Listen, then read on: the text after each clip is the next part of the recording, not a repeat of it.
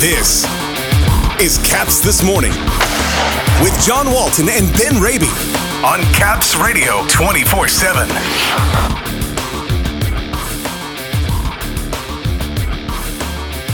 It's the Capitals and the Kings tonight in Los Angeles. Spencer Carbery on progress made in San Jose, even without a win. And Joe Beninati from Monumental Sports Network will join us. Good morning, everybody. Today is Wednesday, November 29th. Welcome to Caps This Morning here on Caps Radio 24-7. It's game 2 of a 5-game road trip tonight as the Capitals do battle with the Los Angeles Kings at Crypto.com Arena after a loss to open the journey at San Jose on Monday night. It has been a struggle to score goals all season for Washington, and with just one goal total in the last 2 games, the need to find more offensive touch is necessary. But Spencer Carbery yesterday at practice said his team got the better of the chances in Northern California Monday night, and it's something to build off of tonight here in L.A. The chances, I think we had them at like around 23, 11,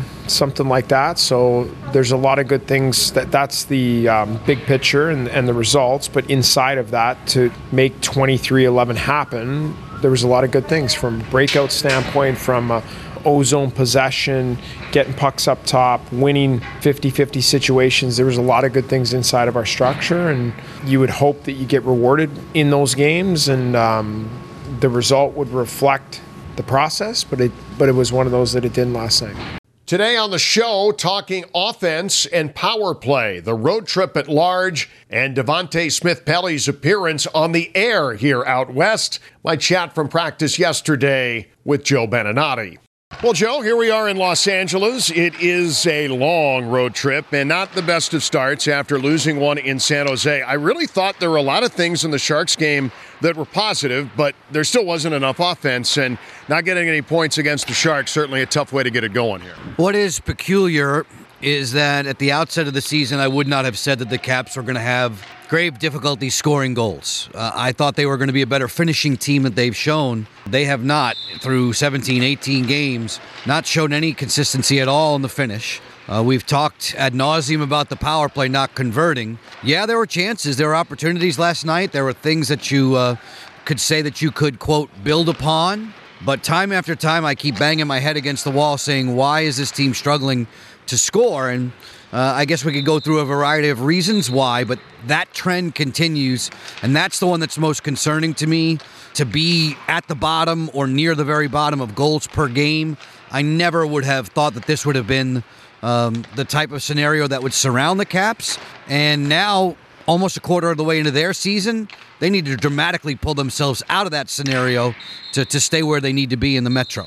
Let's drill down a little bit on the power play. It's now 0 for 30, and that's certainly not at all good. But in the San Jose game, you know, there have been times where it's been zone entries, and Spencer's talked about that. They haven't won faceoffs on a power play, and that's been an issue. But sometimes it's just been bad luck. I mean, Ovechkin hits a post. There are a number of posts in that game, and you'd like to think that just if a bounce could go this team's way, that the floodgates would finally get to open up here. Conventional wisdom tells you that that will happen, that the bad luck will turn, that it's cyclical, and all of a sudden they will get hot. I'm waiting. And I'm worried about while I'm waiting, but I'm waiting. I do see some things that I like in terms of puck movement, in terms of generating shots towards the goal where they might have been reticent to shoot in the past, holding on for that perfect seam pass. Just let it go. Right now you need a bounce. Let it go, and it might bank in off of somebody who's screening. Let it go. It might bank in off a defenseman. You need a break. And I think all of the pressure that they put on themselves, because they do feel it. They know that they're having issues generating 5-on-5 chances. When the power play gets its opportunity, they need a 2-for-3 game along the way here, a 3-for-5 kind of game. And we used to depend upon those things. You can't depend upon them anymore. But one at a time, got to turn one light on some way, somehow.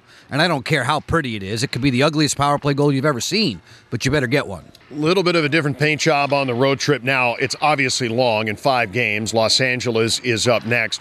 But when you lose to the Sharks, not that there's any soft spot in the National Hockey League at all these days. Any team can beat you. But the 32nd ranked team in the league was what you got up first, and you didn't win that, and you didn't get any points. So now, here in Los Angeles, this team's a wagon that we're going to see in this one, and you've got to be able to come up with that offense. You've got to be able to find a way to generate points on this trip. You're starting a back-to-back, so I feel like the trajectory changed a little bit because of what happened in Northern California. I'm going to whisper this and say we're glad that it's not being played in D.C. because L.A. is 9-0-0 on the road, all regulation wins. They've lost 6 out of 10 at Crypto, so perhaps there's that chance. I know what you're saying, though. That team has been very impressive. They put a lot of pressure on you. Defensively, they seem to be more buttoned up than I think we expected to see them, near or at the top of the goals against average to this point in the season. Very, very good sign for an LA team that has put itself together through some interesting drafting, trades, acquisitions. You know, Rob Blake's done a nice job putting this team back into contention, and one of the better teams in the West and in the Pacific. The trip is going to be difficult. We knew it would be. This is a stretch now where I think the Caps got a little bit fat on 12 of the first 17 at home, and thank goodness they did play well and carry the way they did through the first 12. I believe it was 10, first 17, 10, 5, and 2. That's a good thing. Now you're going to be playing a lot of road games against some stiffer competition. You're going to be seeing more and more of the Metro Division, not this week, but you're going to be seeing more and more of that group.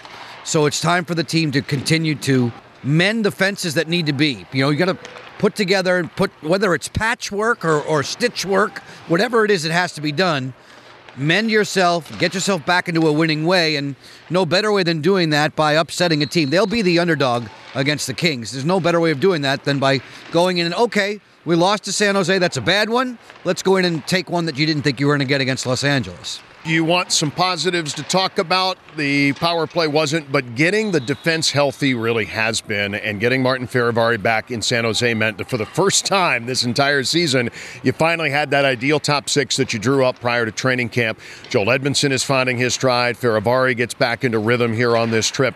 So one of the strengths, hopefully, is that you do play in these close games that we've seen a whole lot of this year, and now you've got the defensive set to go with it. Defensive set, two goalies playing well. I like what I see at the defensive end. The troubles with the Caps has been at the offensive end. I think we all know that now. But now that you've got the six, I think, that Spencer envisioned when he first took the job, the six that he would have liked to line up defensively, let those guys get comfortable together, find some pairings that work well. You've got some veteran people there now, and Fehérváry, to me, just brings a different element of speed. There's a physicality to his game that I really, really like, and at the defensive end, I don't have issues with the Caps. I really don't. I think the goaltending has been good to very good at times. You know, you see them in different categories. I want to say Charlie leads the league in first period save percentage. Darcy leads the league in third period save percentage. The goals against average on a whole has been top 10 for the first quarter of the season. That's a winning formula if you're converting at the offensive end. So look at that glass half full, half empty, whichever way you want to look at it. I think they're okay on their own end. All right, let's talk about something fun here. Late-night hockey from the West Coast. Devante Smith-Pelly joining us on the radio side and will continue to do so throughout this road trip. But he's going to get some TV time with you guys. He's going to be on in the second period on Monumental with you and Craig. I loved what he did in coming in here and being a part of our show. I thought he did a fantastic job, and I'm looking forward now to seeing what he does on the TV side with you guys. Yeah, I think there's a way for him to inject some personality into it, to work well off of Locker. And I think it's always fun at the outset of a former player's potential broadcast career to watch how they're going to learn the craft. And Devante was all ears yesterday listening to us in San Jose about what we thought the best way to approach doing action analyst would be. I'm glad that he had a first good trip around SAP Center. I think he's going to do equally well with you the rest of the trip on the radio side, and we're looking forward to breaking him in on the TV side. And you're going to see him a little bit more doing some player interviews. He's going to do that with us. We're going to see it a little with you. We are certainly throwing him into the deep end here, and I think it's going to be great. I think the personality that he brings. I mean, look, he's a Stanley Cup champion. He did it with this team. He's beloved by the fans, and to be able to bring him back into the fold, it's just been awesome this week. Player interviews, eh? You know, that's the one where I think, is he far far enough removed from the game rather than just being chummy, buddy with these guys. Let's see how the player interviews turn out. I don't expect hard-hitting journalism from Devante right out of the gate, but I do get the sense that he's a very bright person, that he wants to be involved in this, and then he's going to put some work in to do well with it, and we only wish him the best. Well, Joe, we appreciate you chatting with us here. We'll see what happens here in Los Angeles. Nice to be back here in the City of Angels, too. Thank you. Serve it up. Appreciate the time from Joe as always. And yes, it is another late one here in California for the folks back east. And the Caps going to try to nail one down here in the Golden State. It's the Capitals and the Los Angeles Kings tonight at 10:30. Former Capital and 2018 Stanley Cup champion Devante Smith-Pelly will once again join me on the call here in LA. 10:15 airtime on 106.7 The Fan. And always right here on Caps Radio 24-7. Heard for free at CapsRadio247.com. Have a great Wednesday, everybody.